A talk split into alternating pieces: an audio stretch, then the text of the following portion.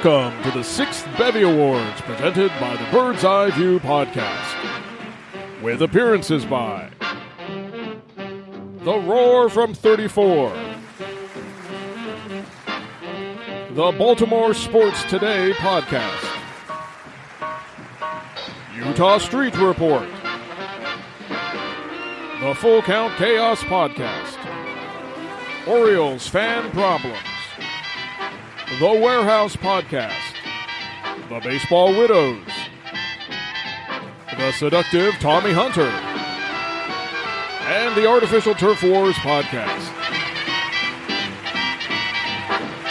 And now, here are your hosts, Jake English and Scott Magnus.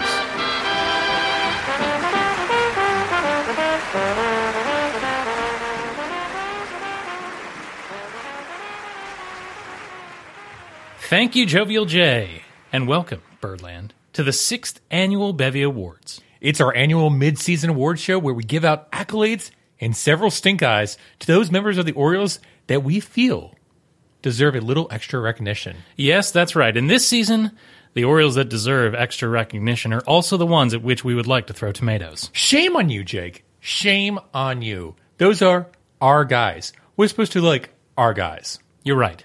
You're so right. In fact, Scott, I wonder if I, and, and many of us, are going to be up to the challenges of these dark days ahead. And that's the focus on my portion of the sixth Bevy Awards opening number.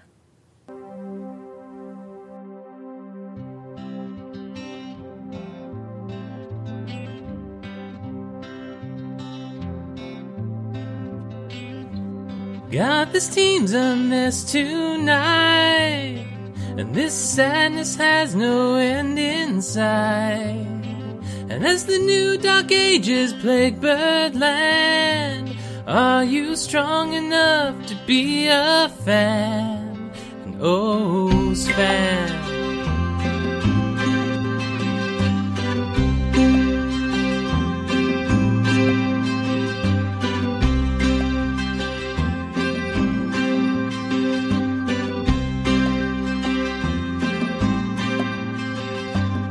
Swing at everything inside.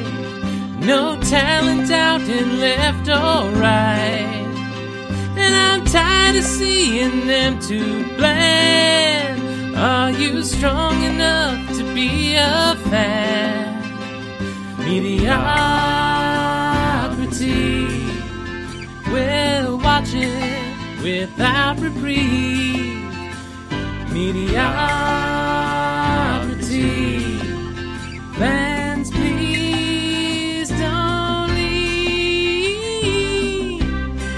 Again, this club's not playing well, you know, and this is not just something that's new. They haven't played well since last May.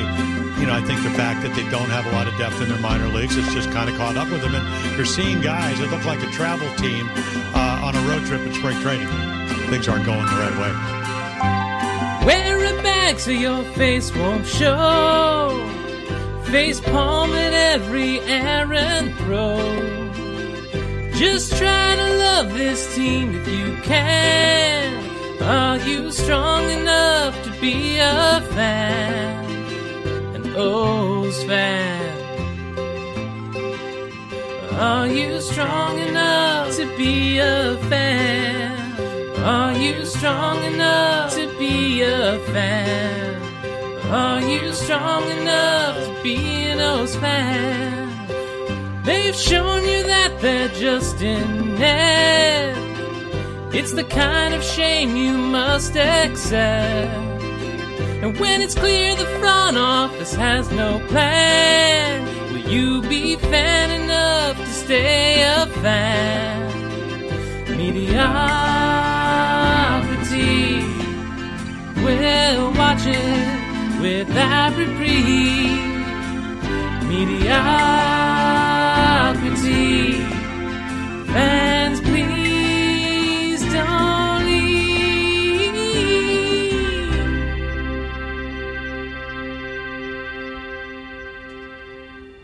Jake, you really nailed it on the head right there. Well done. I don't know who you got to sing that, what female, but um, she did an excellent job. So, Jake, in the time honored tradition, you know, I am left to pick up the scraps of this podcast. I another there's a show for the bevies and basically come back and try to um, meet your standards. And I thought to myself, what can I do to match Jake English? And there's one only one thing I can do, and that is a live song on the air. They suck. That's all I got, Jake. That's all I got. Never had a lesson in my life. But it's so true. But it's so true. It speaks it speaks such truth, Scott. You've touched my heart with the the reaching down into your soul and expression.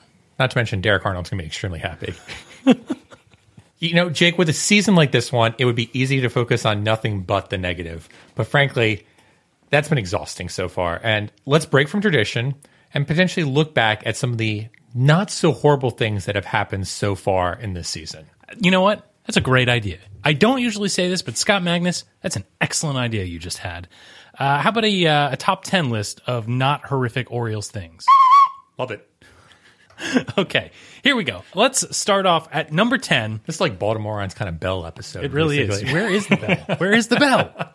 Uh, I'm going to start with number 10 opening day. We didn't know it was going to be like this. In fact, we were high off of a late offseason signing, and then the Birds came out and they did their job on opening day. They won. The park was packed with orange, and we all left happy. And you know what? Regardless of anything else, that used to be enough for us just to have opening day. And they came through on it. So you know what? It's a happy memory for me. That's a highlight. That's my number 10 Okay. for the Orioles. Uh, number nine, I think, has to be winning three of four games in New York to begin the season, and also somewhat, you know, spoiling some of the New York Yankees, you know, great season so far. You know, at the end of the season, when it's the Red Sox and the Yankees, if Yankees fans have to go look back and say, man, I can't believe we lost to the Orioles, you know what? That's a minor victory in an absolutely disastrous season. You know, you and I are about to have the curse of the Andino discussion all over again. Sure. But I will say that that series, three out of four in New York, we didn't know that the season was completely lost by then. Yeah. So there was that little glimmer of hope. But I remember having a discussion on the show when that happened of saying, you know what? It was so good to win again.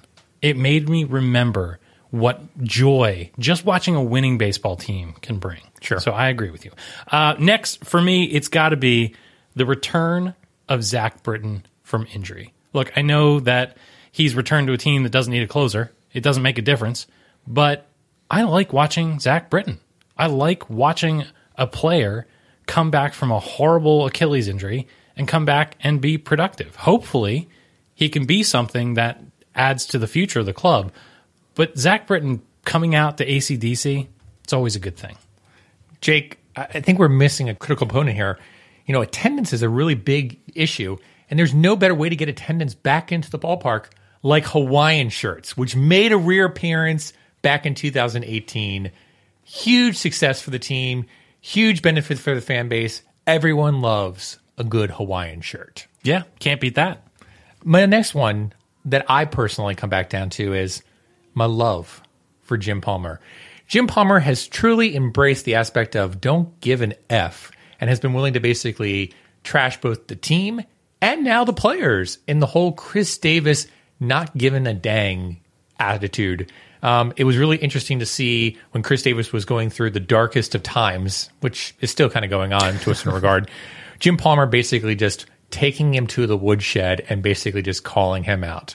Personally, I think that was a pretty fun moment um, if you look at it and just kind of embrace the absolute terribleness that is this team. Yeah, if you have to live on gallows humor and just like embracing the awkwardness, that was high on the list.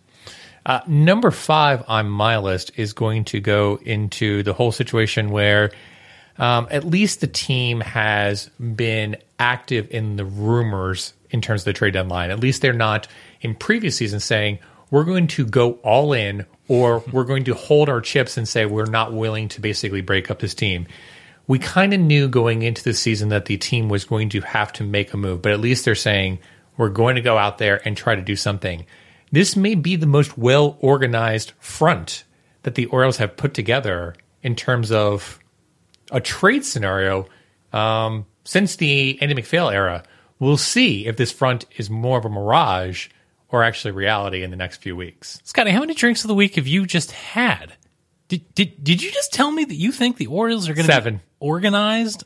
I said they're putting up the mirage of organization. Okay. Let me ask you this. Okay. It used to be that the trade deadline was only exciting to us because that was the one time a year that we were relevant. Sure. And we got to see what goodies we might get for the future because we were fed on nothing but hope in the future and hope in the future. Are we back to this or is Manny Machado that much of a of a unique talent that it really is exciting to see what we might get back for him? Um, I think people are just looking to talk about anything baseball related right now. So you're not expecting to see a franchise changing trade like we got from Erik Bedard. okay. Funny. All right, so we're at number four now. Number four, All Star Game. Nick Markakis in the All Star Game, finally getting into it. Big highlight for Birdland. Not really related to the Orioles, but it's been interesting to hear Adam Jones, Manny Machado, Buck Showalter all come out and support this former Oriole. Great to see Nick Markakis finally get that All Star Game nod. Yes. And here's another thing about the last five or six years of Orioles baseball. Because the Orioles have been good, because uh, I've had a real team to watch, I've lost a real sense of bitterness for the people that leave. I have loved to see players come back. When Nelson Cruz came back, it was great, and the fans receiving him. You know, it's nice to see uh, even you know even a, a Steve Pearce get a warm reception from from the Orioles fans. But having Nick Markakis off and away, you know, a longtime Oriole, a guy we all loved watching, finally get to the promised land. Ah, that is so good to see. And this winning Orioles baseball that we saw from 2012 to 2017, it kind of salved my my bitter heart enough to enjoy that. Right. Number three, Jake, on my uh, top 10 list of not horrific Orioles events, being able to go to bed early and miss a game. we talked about this in previous seasons, and Andrew Stetka really put this well in an article, which is one of my personal favorites. Um, it is a marathon to constantly be on your seat and have to basically live and die with every game. And to a certain regard, we kind of fell to that complete opposite end of the spectrum. But being able to go to bed at nine or eight o'clock or even seven thirty after the game has been already over in the first inning is sometimes really nice. You know, Scotty, in our here, what, sixth year, seventh year of Bird's Eye View, we have become even older, more boring men. All right, let's get this off the rails. Number two, I'm going to say Manny Machado being named the starting shortstop for the American League to the All Star game is a great thing that's happened this season. Manny Machado is the only thing good going on with the Orioles in terms of position players. It, it's so funny. I think back to 2005. Brian Roberts and Miguel Tejada were voted the All Stars. Sure. The starting All Stars up the middle for the American League. And I was like, you know, it's not a pity pick. Those are actual, real good players. And we're there again. You know, Manny Machado is clearly, I'm not sure I would call him the class of the shortstops in the American League. I'm not sure I would call him a great shortstop, but he's a great player that deserves to be there. And to see Baltimore across his chest for the All Star game uh, is just phenomenal. Can we go to number one? That's a high tech drum roll you got there, pal. Number one for our not horrific things that have happened the Kids Cheer Free initiative. I know we've talked about it uh, a lot in the past, but gosh, that is such a great thing. I, I know we being able to take care of it, uh, take advantage of it rather, uh, having kids is one thing, but it really is heartwarming to see the Orioles do a good thing that helps families and also helps grow a fan base. It's just wonderful to see an organization that has done so many poor things on the field and even worse things off the field finally knock it out of the park from a business slash uh, community relations point of view. Absolutely. Completely agree. Ladies and gentlemen, please welcome Derek Arnold of Eutaw Street Report. Greetings, fellow shell shocked and downtrodden members of Birdland. This is Derek Arnold of Eutaw Street Report, and I'd first like to thank Jake and Scott for inviting us once again to participate in these Bevy Awards. Uh, first things first, Sierra Nevada Summerfest is my drink of the week on this fine morning. Yes, I said morning, and if you are judging me for that, then you are clearly not an Orioles fan here in 2018. Bottoms up. Our first award is the Forgotten Man Award, named after last year's winner, David Washington. Did you remember David Washington? You don't. That's kind of the point. Uh, previous winners include the likes of Alex Burnett and Cesar Cabral. Yeah, those guys were Orioles too. This, then, obviously, is the Oriole who, when you look back upon the season, you'll have absolutely zero recollection of his ever donning the black and orange. This year's nominees Corbin Joseph, Andrew Susac, Engel Vielma, and Nestor Cortes. And the winner, with over 60% of the vote at EutawStreetReport.com, is. Jinkies! Engelb Vielma. Congratulations, Mr. Vielma. Here's to never thinking about you again. Or at least until next year's Bevies and Forgotten Man Award. Ladies and gentlemen, please welcome the seductive Tommy Hunter.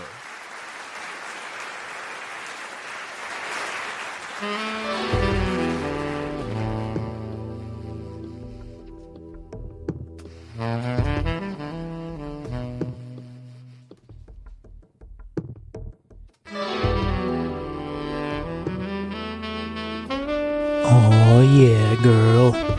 Settle in with a glass of Montague 2014 Pinot Noir and listen to me bounce little seductive tea on my lap. As I present the bevy for most seductive reason to be excited about the future. Yeah, girl, we know it's dark, dark times in Birdland. In fact, the worst season in 30 years. But there are some reasons to be excited. The nominees are Cedric Mullins, just 23 and rocking a combined 857 OPS between Bowie and Norfolk. You know he's going to be up here in August, girl. Nominee number two, the haul we're going to get for Manny Machado. We don't know what it is yet, but you know it's going to be seductive. And nominee number three, Jeffrey Ramirez. MLB.com's number 15 prospect on the Birds. He's striking out more than a batter per inning after five appearances with the O's. Eat your heart out, David S.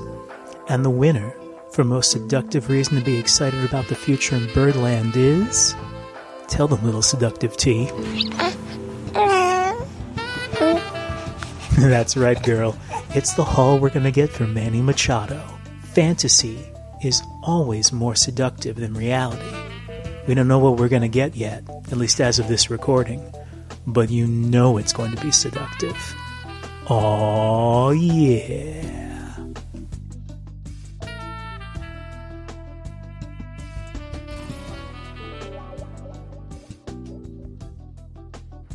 Ladies and gentlemen, please welcome Eric Arditi of Barstool Sports.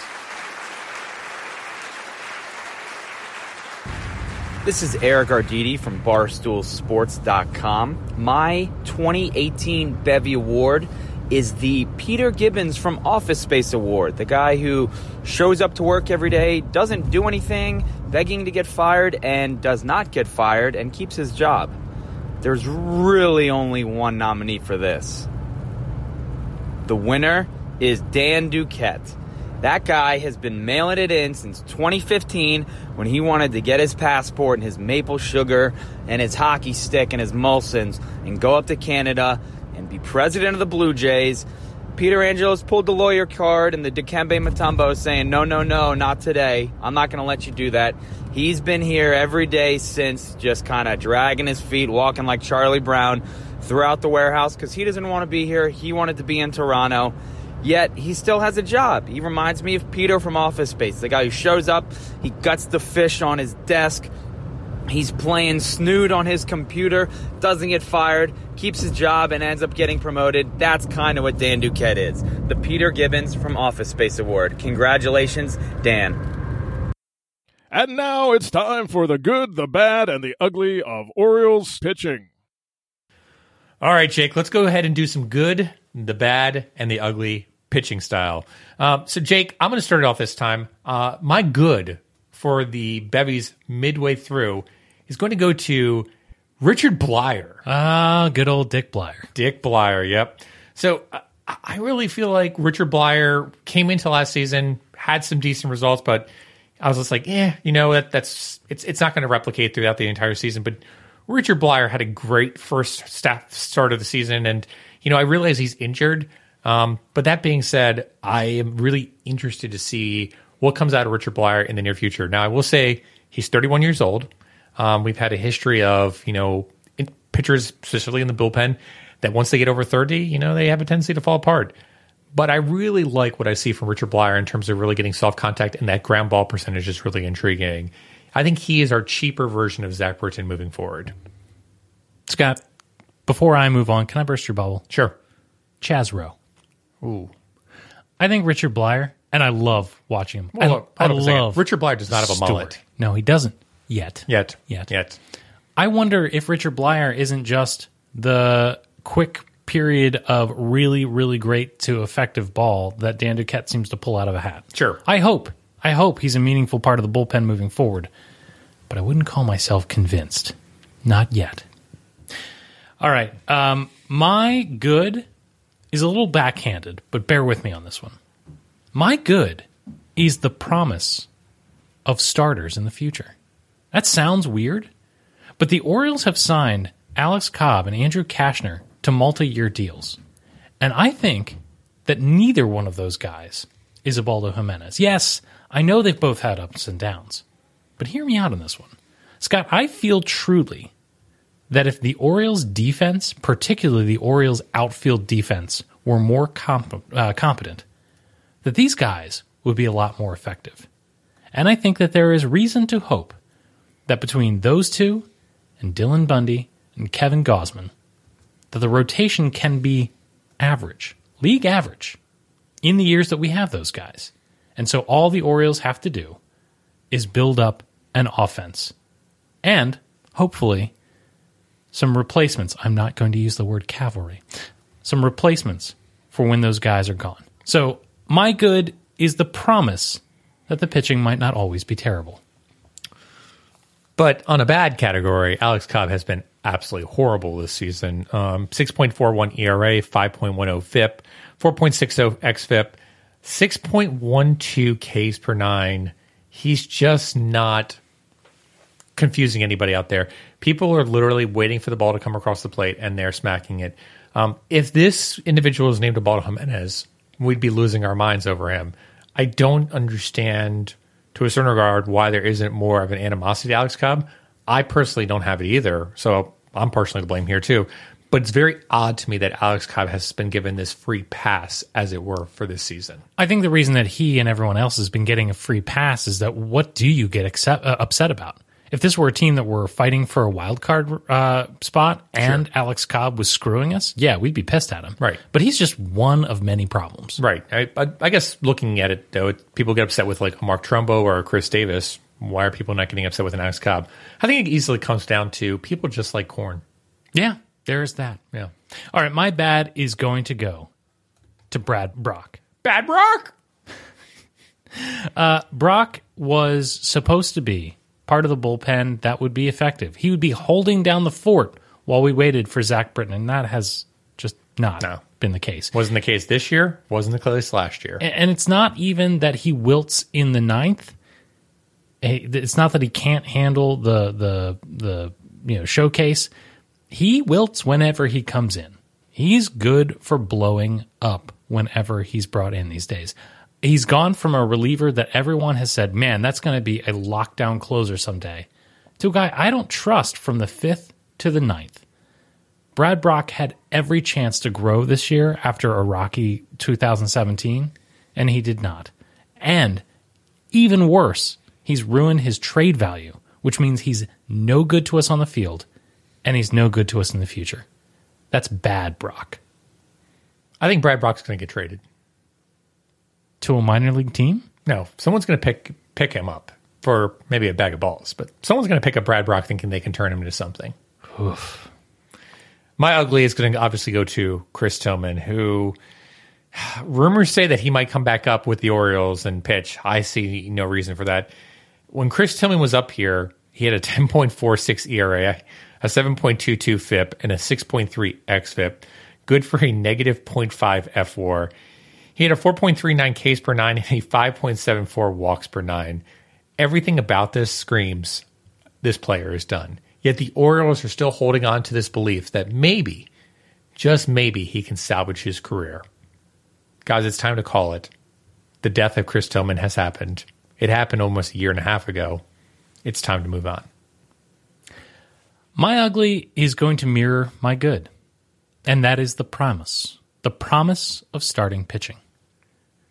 This time I'm talking about what exists in the minors and what we've seen. This season has gone horrifically. And in part, we've needed some starters. And so, what have we gotten? Next to nothing. What have we gotten from the bullpen? From guys that are in the minors? Next to nothing. David Hess, I thought, might be somebody. He's clearly not worked out as well as we had hoped. Ryan Meisinger, Jeffrey, uh, Jeffrey Ramirez, Jimmy Yacabonis, these aren't major league pitchers. These are all names you're making up right now, right? and even now, we're watching Tanner Scott, who we hoped would be something significant, kind of flame out. I'm hoping this is a flash in the pan in the wrong direction. But we're not seeing any positive signs from members of the organization on the 40 man roster that might be back next year to help this club. We're seeing nothing. There is no promise down below. And you know what? Again, I'm going to use the dirty word cavalry again. I wasn't expecting anybody to come save us, but I was expecting that this organization over the last five years had something of value in the cupboard. And I'm just not seeing it. And that makes me feel ill. It is ugly. Well, with a weak farm system, you know, obviously you need to um, strengthen um, your bullpen. So maybe it's time we go out and sign a likes of a Kevin Gregg or a Michael Gonzalez um, to a very lucrative contract in order to support this team going forward. You're in timeout. No more from you. Jovial J, save me. Ladies and gentlemen, please welcome Matt Taylor of The Roar from 34. Thank you, Scott and Jake, and thank you, Bird's Eye View listeners. It's a pleasure to be here as part of the Bevy Awards for the third consecutive year as a presenter. This is Matt Taylor from Roar from 34. You can find me at roarfrom34.com, on Twitter at roarfrom34, and I focus on humor, history, and homerism, which I've been doing since 2006, although I took last year off as a sort of retirement. I guess you could call me the Colby Rasmus of Orioles bloggers. Left, came back, haven't left yet again, though, although I may be kicked to the curb. Anyway, today I am pleased to be presenting the Hey, Remember That One Great Play He Made award. Now, the Hey, he Remember That One Great Play He Made award goes out to the player who made a fantastic play at some point in this Orioles season that maybe obscures the larger reality of the season. If you weren't watching on a regular basis, you might think, hey, he's pretty good, isn't he?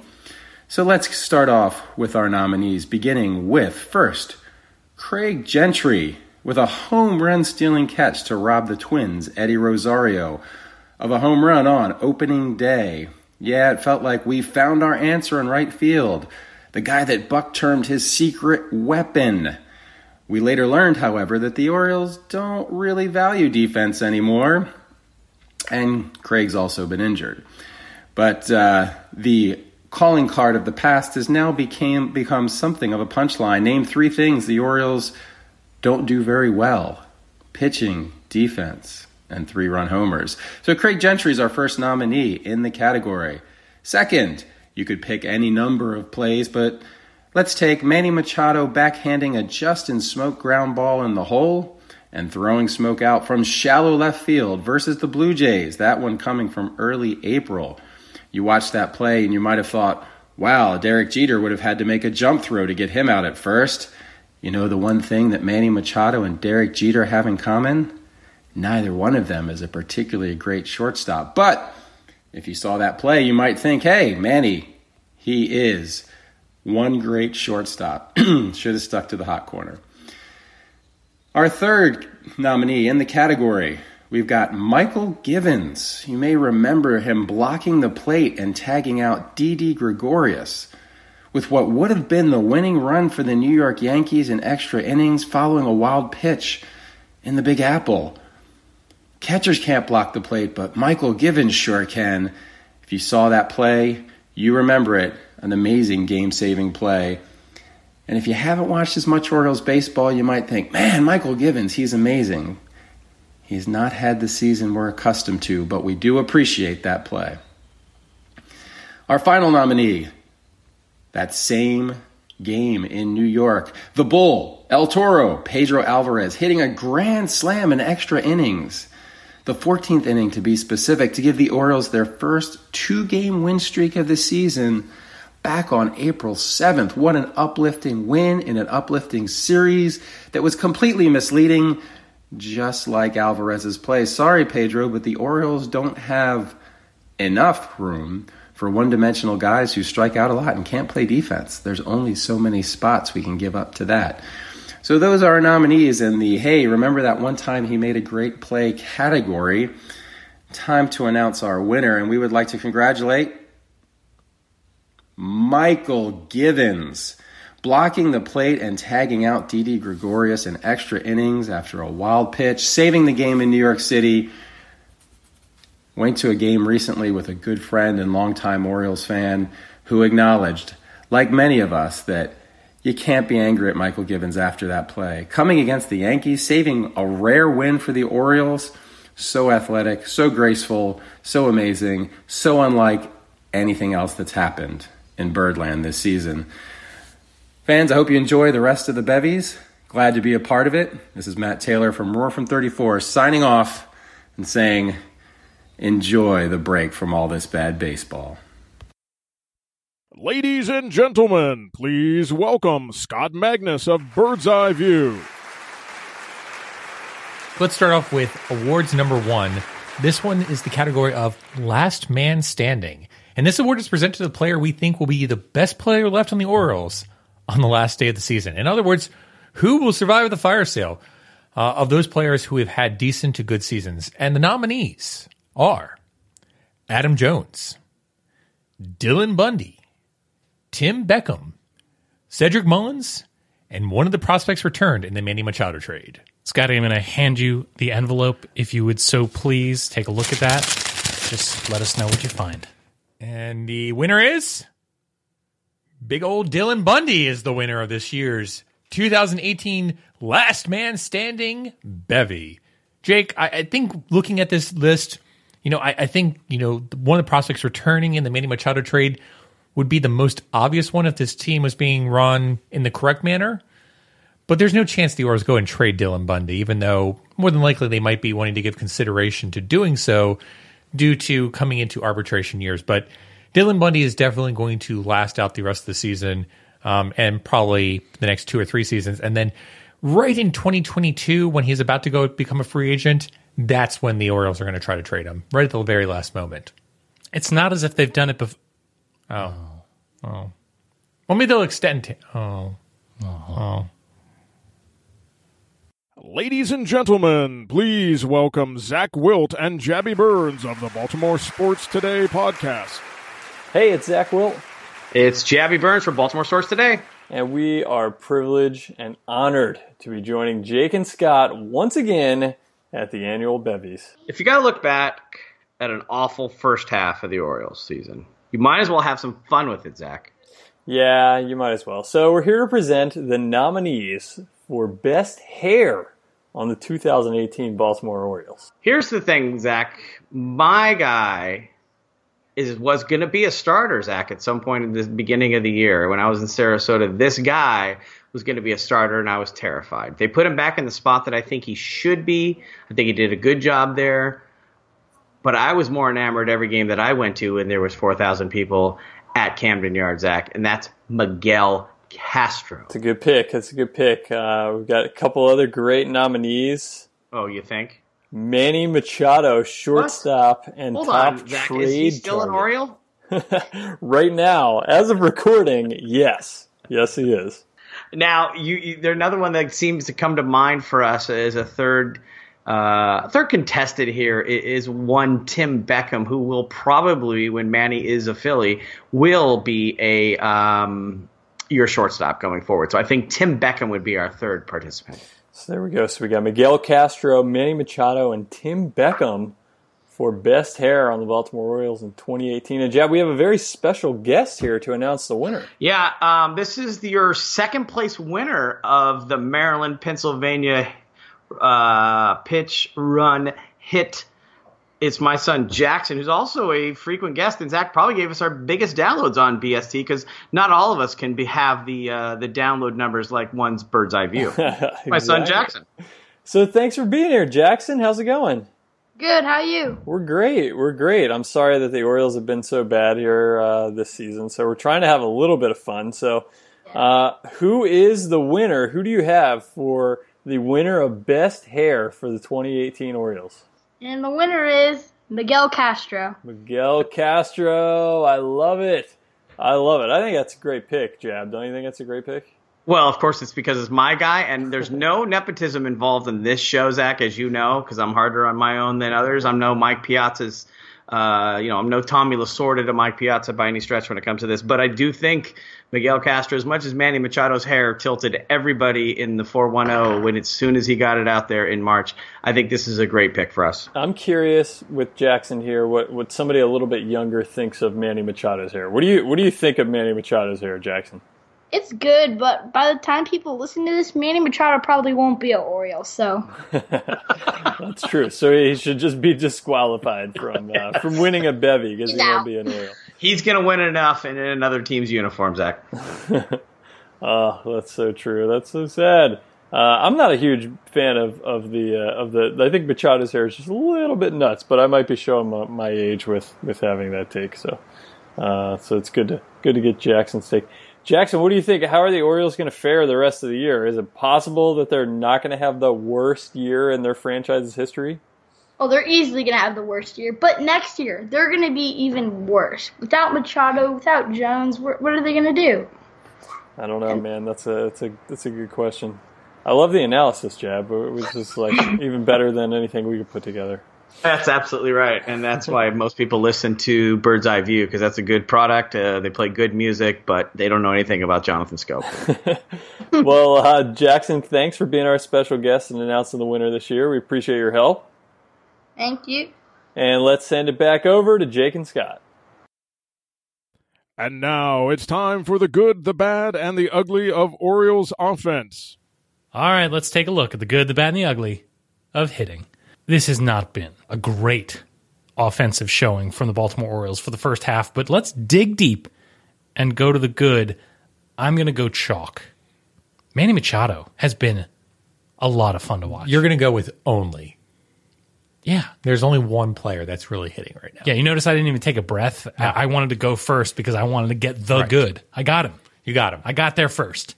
Uh, Manny Machado has just been so much fun to watch, and, and you know, it's not just that you know he gets walk, you know, walked around all the time. He deserves to be. He's not just the only good player on the Baltimore Orioles. He's having a 3.6 WAR season at the midpoint. He's having a great season. You kept threatening someday he was going to be an MVP. I don't know if that's this season. Maybe maybe in the second half when he's on a real team it might Right. be. But uh, he's he's having uh, for every statistical category you could pick offensively. He's having a good one. Uh, it's been a lot of fun to watch. Uh, weighted runs created plus of only 152. I Only. say only 152. Uh, but I expect that to take off when he's on a functional offense. So Manny Machado, if we only get to watch you for half a season, it has been a fun half, and my hat is off to you, sir. 152 weighted runs created plus would be his best season of his entire career to date. And then he was also on pace to have his most home runs of his career to date as well. So Manny Machado, muy en fuego. It was nice knowing you, Manny. Best of luck to whatever team you go to. Jake, you left me with the scrap pile, so I had to go through and look at this. Uh, my good is going to go to Mark Trumbo, who is posting a 110 weighted runs created plus. He is the only other member besides Manny that has a weighted runs created plus of over 100. And I'm looking at Mark Trumbo's numbers, and it's like, okay, well, but Mark Trumbo hasn't been great. But in reality, I'm looking at Mark Trumbo's numbers right now. He's got a 254 average, a 315 on base percentage, and a 456 slugging percentage. In 2016, when we had him, he had a 256 average, 316 average, and a 533 slugging percentage. That's exactly right after we said we're going to offer this guy a contract. Mark Trumbo is doing exactly what we kind of sent him to do. You know, hit 110, 120 weighted runs created plus, hit a bunch of home runs. Right now he's at 12 home runs. He probably won't get to 40 like he did in 2016 because he was injured, but it's possible that he could get to 20, maybe 25 home runs by the end of the season. Mark Trumbo is doing what he needs to do to be a productive DH going forward in the American League. All right. Uh, my bad, and this is where things start to get easy. My bad is going to go to Caleb Joseph. We wondered is Caleb Joseph ready? Can he be a number one catcher? Because Chance Sisco isn't ready to come up and be the starter. Can Caleb Joseph do what he needs to do at the plate to be that number one guy? And Scotty, he hasn't even been what he needs to be to stay at the major league level. Even his brother entire got promoted instead of him. that's right. He's at a 50 weighted runs created plus. His WOBA is at 246. His average is 208, an OBP of 237, and a slugging percentage of 331, uh, with a, a strikeout percentage of 25 and uh, 0.7 percent. That is Chris Davis esque, my friend. Um, Plus 10%, but plus 10%. Caleb Joseph is just failed in every respect to hold up the very low expectations I feel that we had for him offensively going into this season. He needed to be just okay. He needed to be just okay in order to validate playing him half, if not more, of the time, so that Chance Sisco could come a- around a little slowly. And he failed to do that, and I would I would argue has failed to do so miserably. Jake, my bad. I want to fill up the trifecta. My bad's the promise. and it was the promise of the young talent in Trey Mancini and Chance Cisco coming up and basically serving as uh, support pieces for this team. Maybe not necessarily being all stars, but being, you know, that one to two war player in order to basically build up the team. And so far, Trey Mancini is posting a 81 weighted runs created plus, a 295 on base percentage, and is posting a negative 0.4 F war. Now, part of that is due to his defense, but Trey Mancini is certainly way off his offensive performance from last year. And Chance Sisco was heralded as this individual that was going to be, you know, a contact hitter um, with a really good on base percentage. And so far, he's posting a 195 average, a 306 on base percentage, and a 70 weighted runs created plus. Jake, Chance Sisco and Trey Mancini appear as if they have taken a step backwards. And all the accolades that were basically praised onto this team from the front office in terms of saying, look at the future. We've got Trey Mancini, Chance Sisco. They're going to become the next superstars for this team. Looking at it now, they are certainly no superstars. So I feel like we've circled this around. The promise of the starting pitching, the promise of the starting pitching, the promise of the future. Again, we've we've circled. Is this is this a promise ring of sadness? Absolutely. All right, I'm going to go to ugly for uh, for the uh, for the offense, and my ugly is the collective slump, the collective ineffectiveness. Do you just go with all of the above? Yes. Okay. Everything remaining. Scott, you and I mentioned that the only guys over weighted runs created plus of 100, which again is a league average player, are Trump and Machado. Adam Jones is at a weighted runs created plus of 95. Mancini, as you indicated, an 81. Jonathan Schoop, a 74. Sisco, a 70. You keep going further and further. Joseph is a 50. He's half the offensive player an average player should be. Tim Beckham, in the short time that he's been here, 46. Chris Davis, I'm not even going there. Chris Davis is bad. But my point. Chris Davis is ugly. My point is, no, he's retired from ugly. Okay. You remember that? That's right. We're no longer allowed to do that. He has earned the Ubaldo Jimenez Lifetime Ugly Award. My point is, is that it, it's as if it's infectious. This team has been miserable Yeah. offensively. And you know, it, it, it's weird because it used to be that this only happened in the playoffs, right? Sure. It used to be that this team only disappeared in the playoffs, but at least we could depend on them being a a powerful, viable lineup that could hide mistakes for the, the pitching. And that has not been the case this year. And I cannot believe that everybody sucks. Yeah. Everybody. Everybody stinks. I mean, you're absolutely right from the collective aspect. The Orioles currently ranked on the entire league uh, dead last with an 81 weighted runs created plus. They are tied right now with the Royals with a similar 81 rated, rated plus. Jake, I, I think the biggest thing that people are going to point out is, well, it's because they strike out so much, and that's the reason they're so bad. To which I say, I hear what you're saying, but you couldn't be any more wrong.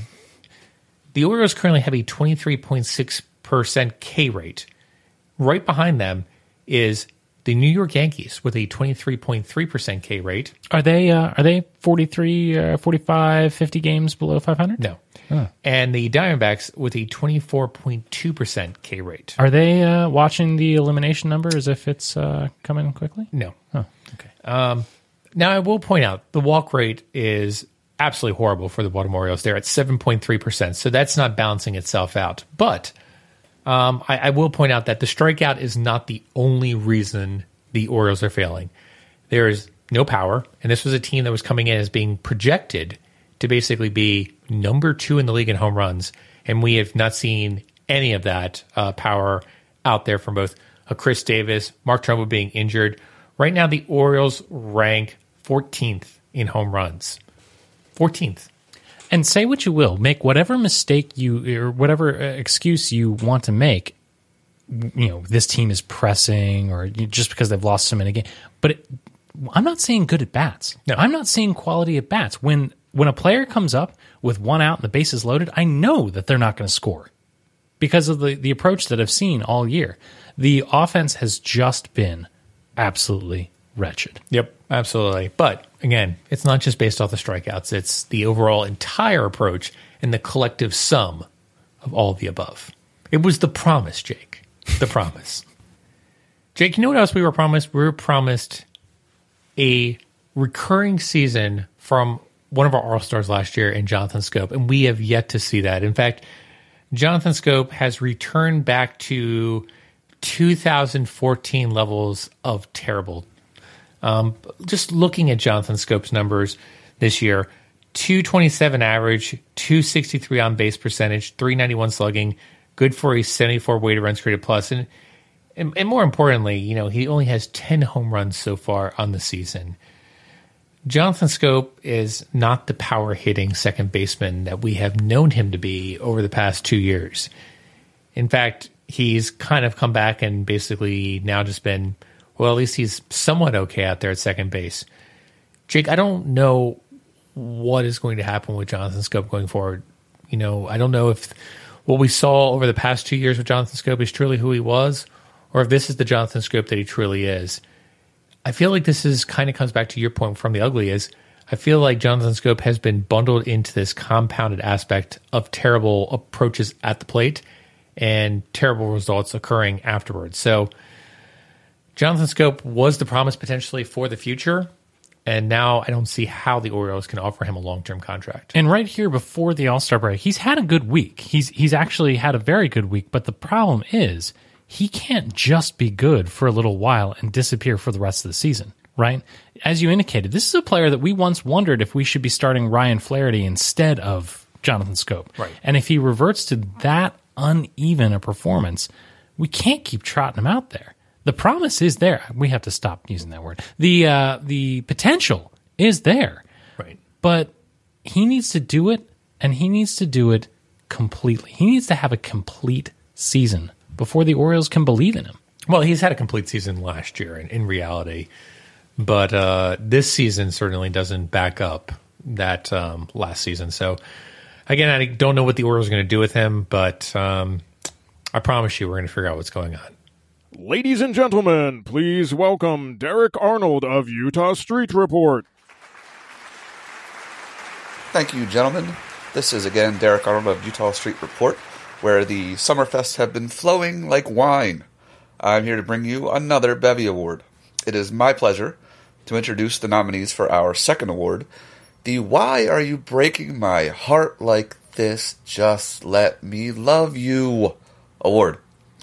Past winners include the Chris's, Davis and Tillman, Kevin Gausman, and even Manny Machado. That's right. Nobody is safe from this award. If you're if you're having a bad first half, and and this is important, fans still believe you have the potential to be good, so Davis isn't eligible, then you can be nominated for this. And this year's first half disappointments are, in no particular order, Jonathan Schoop, Trey Mancini, Alex Cobb, and Mychal Givens.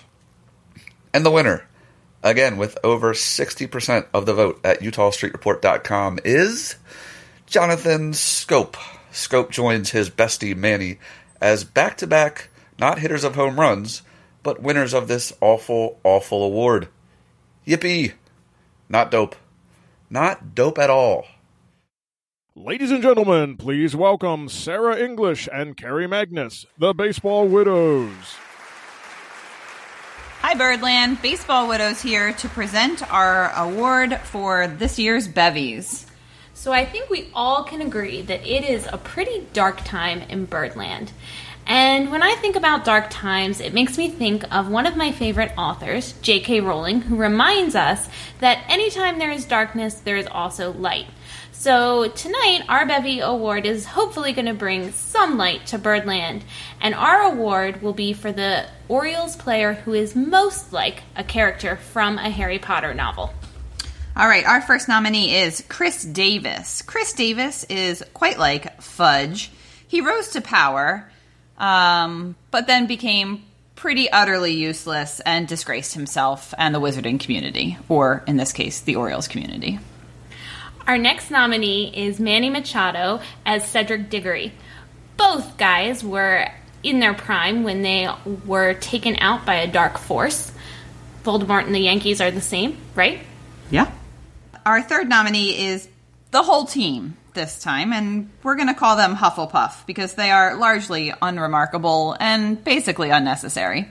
I take offense to that because I am a Hufflepuff, and Okay, so the team is unremarkable and unnecessary, but Hufflepuffs aren't. Our next nominee will be Buck Showalter as Professor McGonagall. Both kind of those straight faced leaders that you think might not really have a softer side, but when push comes to shove, you know that they would do anything for their students or their guys. And our final nominee is the spirit of the Orioles fans as Fawkes. Uh, our spirit goes up in flames every once in a while, or as this year has gone, almost every game, but it returns majestically with every new day or season. And the winner of the bevy for the Orioles player who is most like a Harry Potter character is. The spirit of the Orioles fans. We will be back. Ladies and gentlemen, please welcome Nathan Andrews of the Full Count Chaos Podcast. Hey, this is Nathan Andrews from Full Count Chaos Podcast, and I feel honored. I was invited this year to the Bevies to present the award for the most boneheaded moments slash decisions during the Orioles season so far in 2018. Now, there was a ton to choose from, and it took a while to narrow them down, but I did. Now, this award could go to a player, coach, announcer, writer, bat boy. It all depended on what went down and was it considered boneheaded. So here we go with the nominees for the most boneheaded moment slash decision so far in 2018. Gary Thorne for saying shit on national television. Buck Showalter for deciding to back Chris Davis leadoff in the beginning of the season. Chris Davis for saying he's back feeling great during an interview while still batting 149. Craig Gentry for getting picked off on second base, ninth inning, no outs, down by two on May 30th. Dan Duquette for having three Rule 5 guys on his roster for the start of the 2018 season. Paying Colby Rasmus to join the team, hoping he found his sanity and would play a full season, whosever decision that was. Buck Showalter for continuing to wear long sleeve jackets during 100 degree weather games.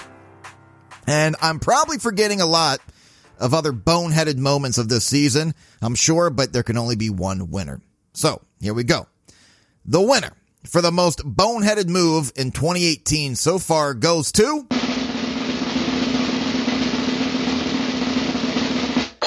Buck Showalter for deciding to back Chris Davis leadoff in the beginning of the season. I thought this was a no-brainer. Apparently, Buck feels that games in April don't mean a thing because when you back Chris Davis leadoff, you're basically saying, eh, there's always May. Buck Showalter did reach out and say he couldn't make it to accept the award, but I'm sure he's proud and he'd say some witty things here on the mic. I want to thank Bird's Eye View Podcast for having me on, and here's to hoping 2019 brings smiles to Oriole fans' faces. Till next time, go O's. See you. And now it's time for the good, the bad, and the ugly of Orioles defense. All right, let's go ahead and get into the good, the bad, and the ugly of defense. And uh, Jake, I'm going to start us off with the good for this this this one. Yeah, I got nothing. There has been nothing good defensively coming into this season, and it's very surprising. We talked about this at the beginning of the season. I said full out that Manny Machado moving from third base to shortstop would not be a significant detriment um, to the team as it was, and that I was somewhat excited. And yes, Manny has done an okay job at shortstop, um, but certainly he doesn't have that all star like play um, and one of the best third basemen out there that he does at, at shortstop. Scotty, I can't believe you couldn't come up with a single good thing for the defense. That seems lazy and unethical. All right, I'm going to take up the mantle. All right, I'm going to fix this, Birdland. Let me just look at my notes. Good for defense. Oh, holy crap, you're right. Been really difficult to watch the Orioles. The article that recently came out with the Ringer talking about the Orioles' putrid play in the outfield has really struck with me. Um, gross. Just gross. Yeah. All right, going to bad. Uh, I'm going to give mine to Chris Davis, and I think this kind of compounds on what we have seen at the plate. Chris Davis has, you know, shown some of his inadequacies at first base, um, and I think people are always coming back in the past and saying, "Well, at least we get good defense from Chris Davis." And I've always constantly pointed out, "Well, he's okay." But he's not gold glove level. I mean, it's not terrible, but it's not gold glove level. And I think we are further seeing that decline in defensive performance from Chris Davis um, this season. So Chris Davis is my bad for defense this year. I hear you, and you're right. He has not been good this year, but I will say that I think that in previous seasons he was better than you've given him credit for. However, you are definitely right now. Yeah. Uh, I hinted at it before about the alpha defense. Uh, my bad is Adam Jones. Adam Jones is no longer a center fielder. There was a time where the argument was is he a gold glove center fielder or is he not? The argument was is he playing too shallow or is he not? The argument is over. Should he be playing center field or not? We have a corner outfielder playing center field. I love Adam Jones, but I'm going to love him patrolling right field of Camden Yards. Trade him off, get what you need for him, bring him back as a right fielder because whoever gets him is not going to be playing him. Oh, so you're advocating for the uh, the Mike Bordick treatment, basically. Yeah. Okay. Yeah. Yeah, I think Adam is even kind of embracing this as well. There was a recent conversation with him talking about Cedric Mullins. Um, I, I think Adam is aware that um, some of the youngins are a little bit quicker than he is, and that he needs to, to a certain regard, refine his game and basically match his game for what his body is able to do. Um, which is sad, but us old men always go through it. So it's the circle of life. Circle of life. It's it's the promise of you know getting old. All right, my ugly is going to go to Trey Mancini, who uh, talking about corner outfielders. Trey Mancini is no corner outfielder, and I think we have perfectly seen it. I, I think you know for as much you know flack that we gave Mark Trumbo previously in right field, I think Trey Mancini is having a similar awful type of outfield uh, defense this season. Um, you know, Trey Mancini needs to get back to first base. If Trey Mancini is going to stay on this team long term, Trey Mancini needs to get to first base. Um, where that leaves Chris Davis, not really my concern. But Trey Mancini needs to get back to first base sooner rather than later. I would also apologize for him a lot more if he was hitting, right? If Yeah. he wanted to be terrible out in left field while he was mashing the ball, Sure. that's a discussion to have. He's not mashing the ball. He's ugly. Right. Uh, my ugly for the uh, defense is designated hitters playing out of position. We have seen in right field alone Yep. Danny Valencia, Mark Trumbo, Pedro Alvarez in the outfield. Yep. With gloves on their hands. Yep. That should not happen. Nope. We've seen Pedro Alvarez at third base. Yep.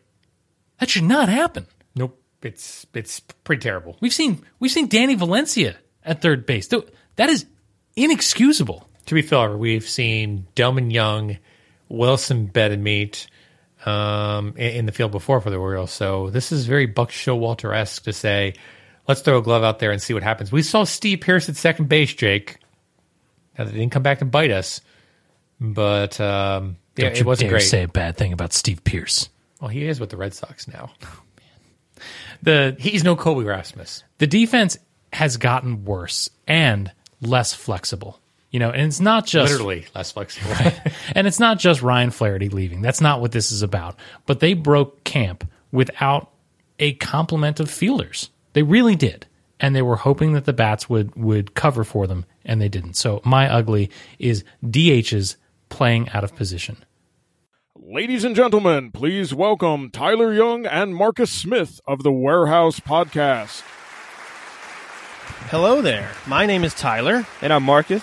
And we are two thirds of a weekly Orioles podcast called The Warehouse. Yes, sir. New episodes are coming out every Tuesday morning. And on that, uh, you'll also hear our third member, Jesse. And we've been asked by the Bird's Eye View guys to present the award for the most likely 2019 Orioles promotion slash giveaway. We are very honored. We are. Thank you so much. It's uh, it's our first time on the podcast, and uh, we're we're big fans of the show. So this is very exciting for us. Yeah. And uh, you know, it's been a tough season in Birdland. The Mhm. team's terrible. Yeah. Manny is going to be traded here directly. Zach Britton possibly right behind him. But something that uh, the Orioles powers that be that have done this year is uh, increase the amount of giveaways and theme nights and all that stuff to Right. entice people to uh, continue coming to the ballpark. Yes, we need uh, a lot of incentive because we are pretty bad. Yeah, So speaking of that, uh, in addition to the standard bobbleheads and T-shirts, uh, the Orioles staffers have are handing out. Well, I should say we are actually handing out our three special uh, or four. We got four Four uh, nominees. different uh, nominees. Yes, here we go. The first nominee we've got, uh, most likely 2019 Orioles promotion slash giveaway, is Kids Play Free. This is a uh, sort of a spin off of Kids Cheer Free, which is going on this year. So instead, what we're going to do uh, for next year would be Kids Play Free, where a select number of kids throughout the year get to replace one of the players on the field during the game. I think that's a good idea because how much worse could you know a seven year old play than Chris Davis at first base, and maybe like a local second grader already has better range than Adam Jones in center Hey, hey, field. hey. Whoa, that's a touchy topic for for Marcus here. He's the Orioles. Uh, he's the Adam Jones protector on the podcast. Yes. um. So so that's that's a good idea that uh, we came up with. Okay. All right. second nominee Second nominee. Chris Davis, two pick holder and dispenser. With the amount of contact the Orioles first baseman has made, uh, it's almost like swinging a toothpick. like literally a toothpick. Yep, that's what it so looks like. So to make that uh, like a perfect uh, reality, yeah, we're going to give the fans a actual toothpick dispenser with whole toothpicks in them. And it could maybe the toothpicks are made by bats that Chris Davis has broken over his leg. Absolutely, it's the only way to do it. That'd be a good idea. Maybe there's dirt on those toothpicks, though. Okay, so the third one is the Stay Hungry Adam Jones exclusive. Now, we know Adam Jones may not be around next year. We don't know. We But don't know.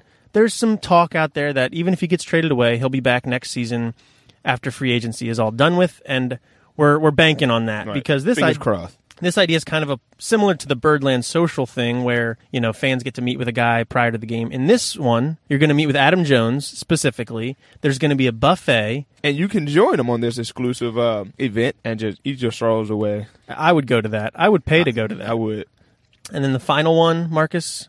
The Gary Thorne beer goggle giveaway. Okay, so we all know. I mean, all true fans know that Gary Thorne sometimes can slur his words, and sometimes he can say some things that are like, "Oh, that's Adam Jones," and "Oh, it's really Tim Beckham." Okay, Any black guy. Yeah. Any black guy is Adam Jones to Gary Thorne, I think. so put on these beer uh, goggles on, and you will see the Orioles in a, in a more positive, optimistic light. You know. Yeah. It, it's uh, did you ever do the the drunk driving is bad thing in high school where they gave you like the science goggles and it made everything like blurry? Yeah, I have actually. That's how I envision this. Exactly. Would but it'll like- just be like, even though they're terrible, it'll just look like they're playing well. Yeah. Fly balls turn into home runs. Right. Uh, double plays or or not errors turn into double plays, things Yeah. like that. That's about the norm you can expect on expect on a MASN broadcast anyway. So I'd go to that. All right, so now we want to announce the winner. The bevy for most likely 2019 Orioles promotion and giveaway is is drum roll. Stay hungry, Adam Jones. That is that. I think that's a cool idea. It is. I would attend that. and it gives us some incentive for uh, for Adam Jones to come back. Food. You know, I don't think he would get that promotion if he signs anywhere else. Nope. because nobody else is going to understand it. The Orioles fans know it. We know it. He's been a little, you know, he's our center fielder. He's getting older. He's slowing down, but we still love him. Stay hungry. So Adam Jones, Stay Hungry exclusive, is going to be the winner for the 2019 most likely Orioles promotion slash giveaway at the Bevy Awards. Ladies and gentlemen, please welcome Jake English of Bird's Eye View. For the second Bevy presented by the Bird's Eye View podcast, the category is Milestone That Hurt the Most. This season has been punctuated by a series of lows, and so we ask you, which low has hurt the worst? We'd like to thank you all for your votes, uh, for your tweets. Thanks for your feedback, but we ignored it all. It was meaningless. Scott and I picked something that we wanted. It's our show. Your nominees are as follows Losing the MASN Cup, dropping to 40 games below 500, Richard Bleier's injury and the end of his Cinderella story in Baltimore. Every time you realized that you might be watching the last time that Manny Machado does something as an Oriole. And finally, Chris Davis breaking the Orioles' record for strikeouts. There's the envelope. It just. Um... Oh, good heavens. The winner is dropping to 40 games below 500. Certainly an historic moment, uh, something they, they almost had to try to do. Jake, Jake, uh, I'm sorry. I'm going to have to interrupt you really quickly. I, I actually handed you the wrong envelope. What? I handed you the wrong envelope. Uh, the winner was not dropping to 40 games below 500. It's every time you realize that you might be seeing Manny Machado do something as an Oriole for the last time. Just like the Orioles screwing up this whole process, I have screwed up this process of handing you the correct envelope. Oh, this is embarrassing. This is a Bevy's first. This has never happened before. I. It seems right for 2018. Does seem right. Does seem right. You know, the worst part. We about- really jack cussed to this the worst part, Scotty, is that I've been tracking. Oh my gosh, I need to watch Manny Machado like a hawk. I haven't been watching anybody else. Right. And so now when I go, right, I think to myself, there's Manny. Oh, there's Adam Jones. There's Adam Jones. Yep, that might be the last Aw. time you see Adam Jones. Might be the last time you see a Zach Britton. Might be the last time you see a Mychal Givens. There's gonna be a lot of players that we're gonna look back and just say, was that the last time we've ever seen that player? And you know, I think looking back on it, you know, there's been moments like that. I think JJ Hardy is a good example of that, where you know, for as much of a contribution as he had, I can't remember his last at bat going into last season. Um, so I think it's one of those situations where when we are in this All Star break, you know, we really should take credence and remember some of the moments that happened coming up to this, but also some of the moments that basically transpired and truly made them fond in our hearts. Scotty, I'm, I'm just I'm going to go backstage and cry for a little while. Okay, okay. Let's let let's let Jovial J take it over. Ladies and gentlemen, please welcome Ryan Blake of Orioles Fan Problems. Hey there, Bird's Eye View listeners. This is Ryan Blake with you. Uh, you may know me through my Twitter account, Rye Guy Blake, maybe through my other one, Orioles Fan Problems, or uh, more likely you may know me as the kid who ate purple crayons and has no idea what good beer is. But nonetheless, I'm here for the second year in a row to uh, present for the Bevy Awards.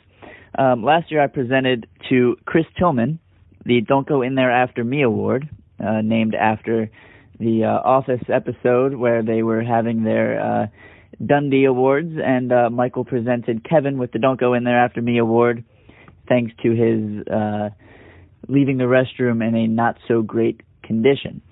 Um, last year, as I mentioned, the award was presented to Chris Tillman as someone who uh, consistently left the ball game with the game in a sticky situation, meaning the Orioles were uh, not in great shape at the time of their departure.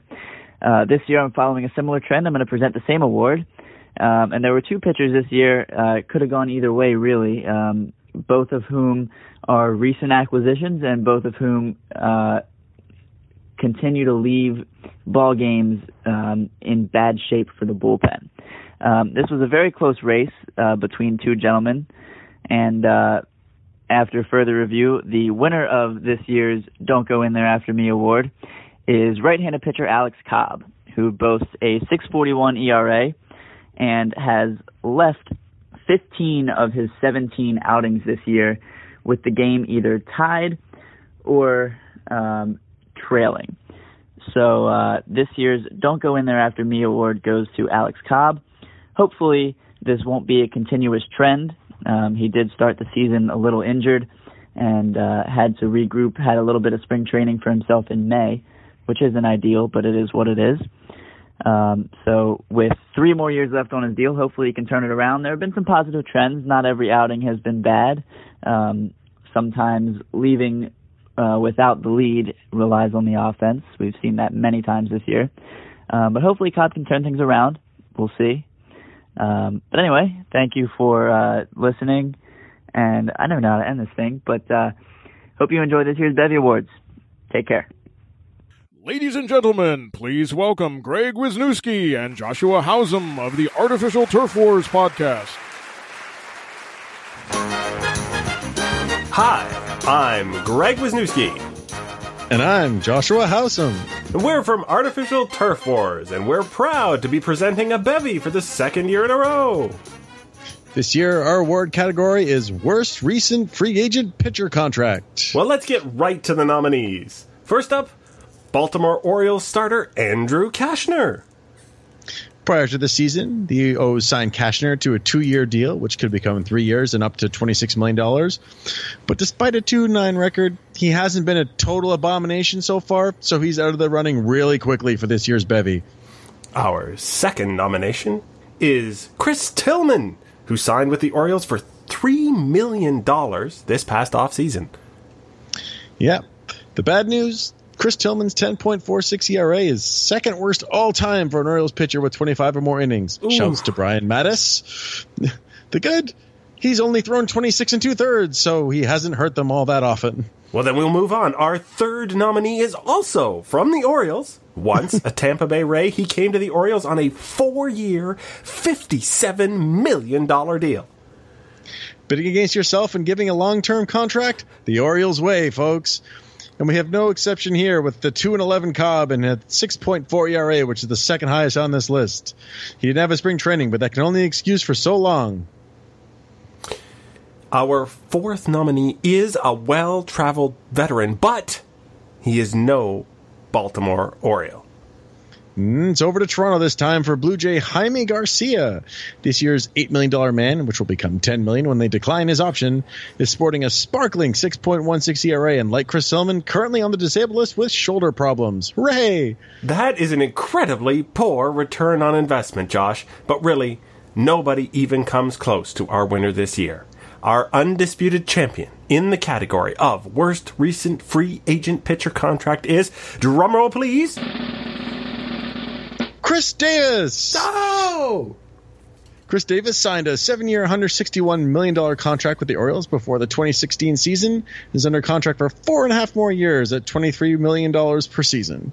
I, I know, I know. I didn't think he was a pitcher either, but we've looked at the numbers, and they don't lie. He has two MLB innings under his belt and a 0.0 ERA. That would be pretty impressive if he just kept it up a little longer, but not worth $161 million. I think it's pretty clear that he is a pitcher. You don't hit 151 with a 507 OPS and stay in the lineup if you're not a pitcher. So there you have it. Two innings in 2012 for $161 million makes Chris Davis a winner. Enjoy your worst free agent pitcher contract trophy, sir, and don't worry if you drop it. I'm sure you'll manage to miss the ground, just like every baseball you've seen this year. And now it's time for the good, the bad, and the ugly of potpourri. All right, we're going to go into our favorite category for the bevies. This is the good, the bad, the ugly potpourri. You're no Alex Trebek, sir. Oh yeah. So the good, uh, I'm going to steal one from what earlier in the show. Kids Cheer Free, I think, has been a great success. Um, you can look at the entire upper deck. You can see families starting to come out to the ballpark. Um, whether or not the kids should be exposed to such a product in the field is one thing, but if anything, just getting them out and being familiar with the atmosphere and getting people back downtown, I think is a major win. Um, and going forward, I'm really looking forward to uh, seeing the Orioles continue this program in future years. All right. My good is uh, the fact that the winning doesn't really seem to matter in certain regards. And what I mean by that is it is still great to spend time with friends and family at Camden Yards. Whether or not the Orioles win, and you know, boy howdy, I would prefer that they did. We love baseball. And if you want to argue that this is is or is not a baseball town, that's fine. But for those of us that do love baseball, there is nothing finer than attending a game maybe perhaps you know not one that's attended by Yankees and Red Sox fans, but going to a game at Camden Yards is still a joy. And so if I can get no other joy out of Orioles baseball, I will take that as my good. And my bad is going to go completely opposite. It's the apathy that we have seen. Folks, I've talked about it earlier. People are not turning into the game. There is massive TV decline at MASN. There's a massive attendance drop, even with kids cheer free.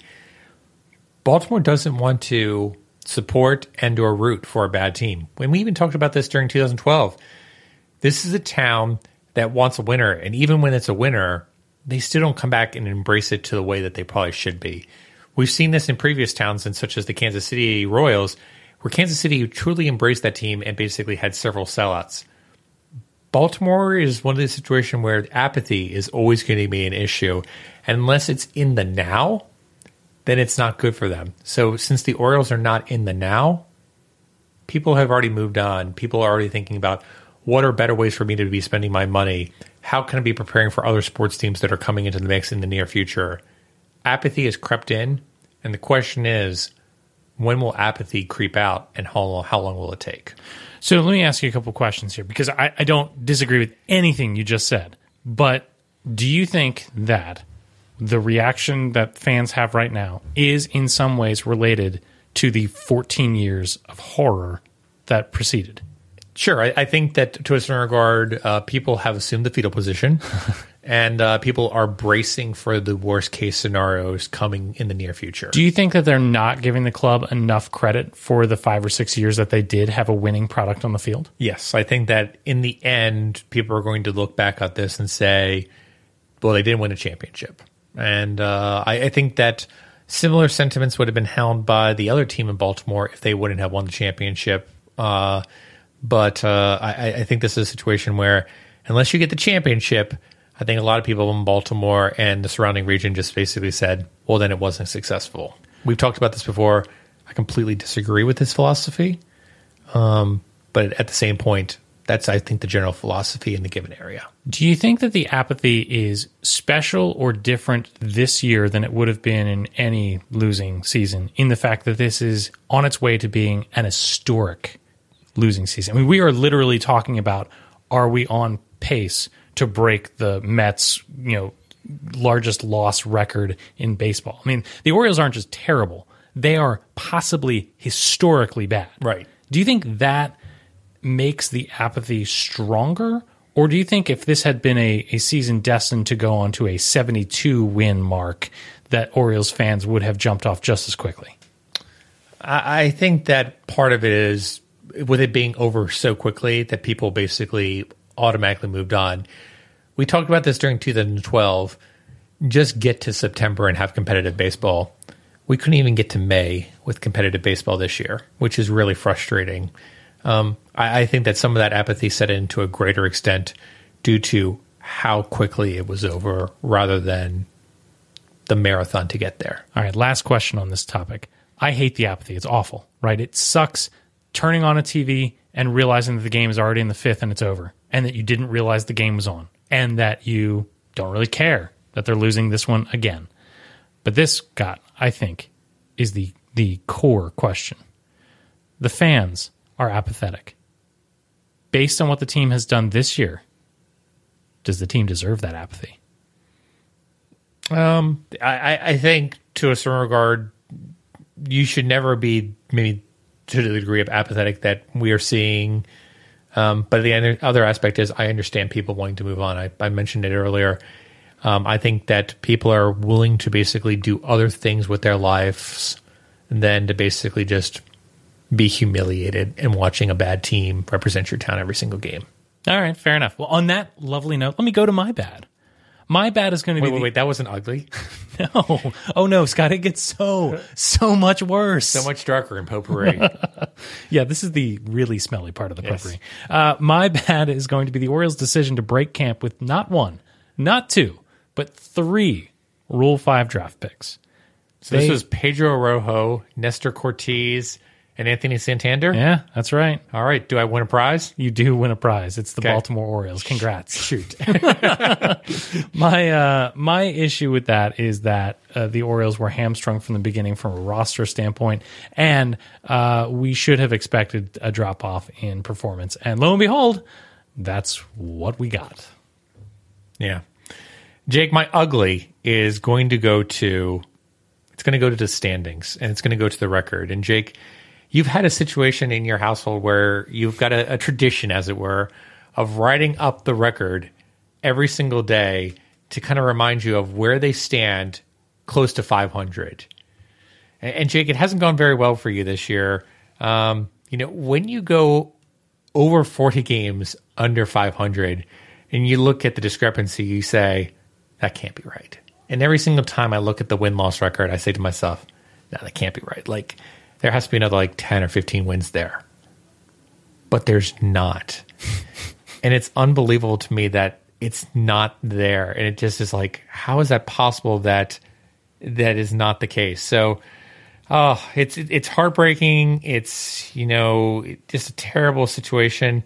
Um, I, I mean, just looking at it, you know, the Orioles at the time eh, are you know over forty games under five hundred, and their elimination number for the wild card alone is like at 30 games. Or and that's not even the aspect of so that would mean someone wins, someone loses.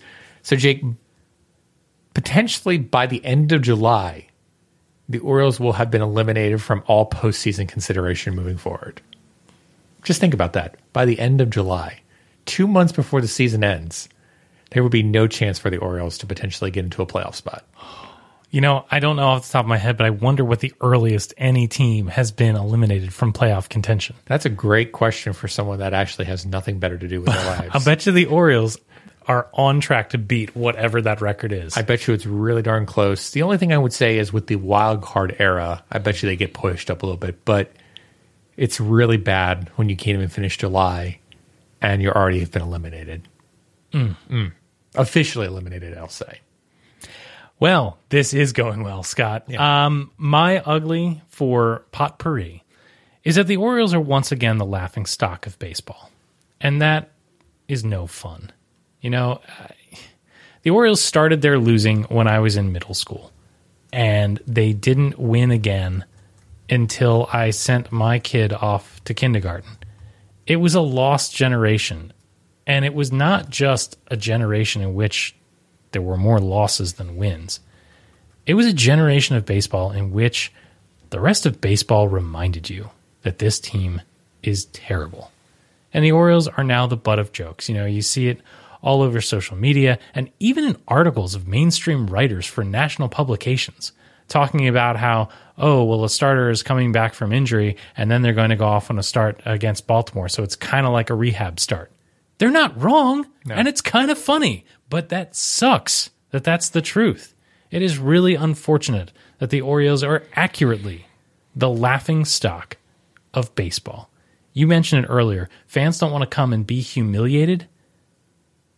My ugly is that being an Orioles fan right now is humiliating. Yeah. Jake, you know how I like to break the rules.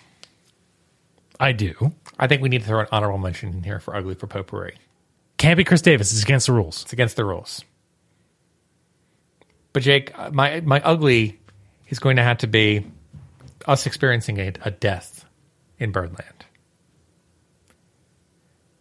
and it has to go back to we've lost something that's fond both to you and me in my heart, and it's we haven't seen much of Sassy Buck this season.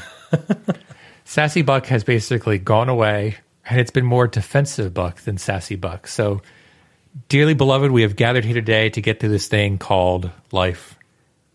Sassy Buck, it was nice knowing you. Wherever you may go in the future, please be as sassy as possible. I had no idea where you're going with that, and I am not disappointed. And now it's time for a last word from our hosts. Well, dear listener, you have reached the end of yet another Bevy Awards program. As always, we would like to thank you. This project simply wouldn't work without you. We're humbled and appreciative that so many of you spend an hour a week with us celebrating or commiserating over the Baltimore Orioles. And thanks to those of you who have reached out over the years. We have met so many amazing people through this podcast. Now more than ever, we're in this together. So don't be a stranger. Reach out and commiserate with all of us. We would also like to take a moment to thank our wives, the baseball widows, who are tolerant and indulgent of this whole podcast thing that we call Bird's Eye View. Sure, maybe they knew what they were getting themselves into when they married us, probably not, but they're still nicer about it than they have to be. Thank you to the many people who make Bird's Eye View possible. Our logo is the work of the phenomenal guys over at OVP Apparel. Our theme song, Watching the Orioles, is by Songs from the Moon. The interstitial music you hear each week is No Robots by Rock Dog Prowl and Mania by The Last Year. As always, we'd like to extend a special thank you to the voice of the Bevies, Jovial J. Shepard, who every year says, Yes, I'll do it, and every year knows that I'm going to get in his script at the very last minute. So, thank you all again for listening to the sixth Bevy Awards. And with that, Baltimore and beyond, I will bid you all a fond adieu adieu. Good night, Baltimore. Be safe out there, and let's go O's. Never a lesson, huh? Never a lesson. Never took one.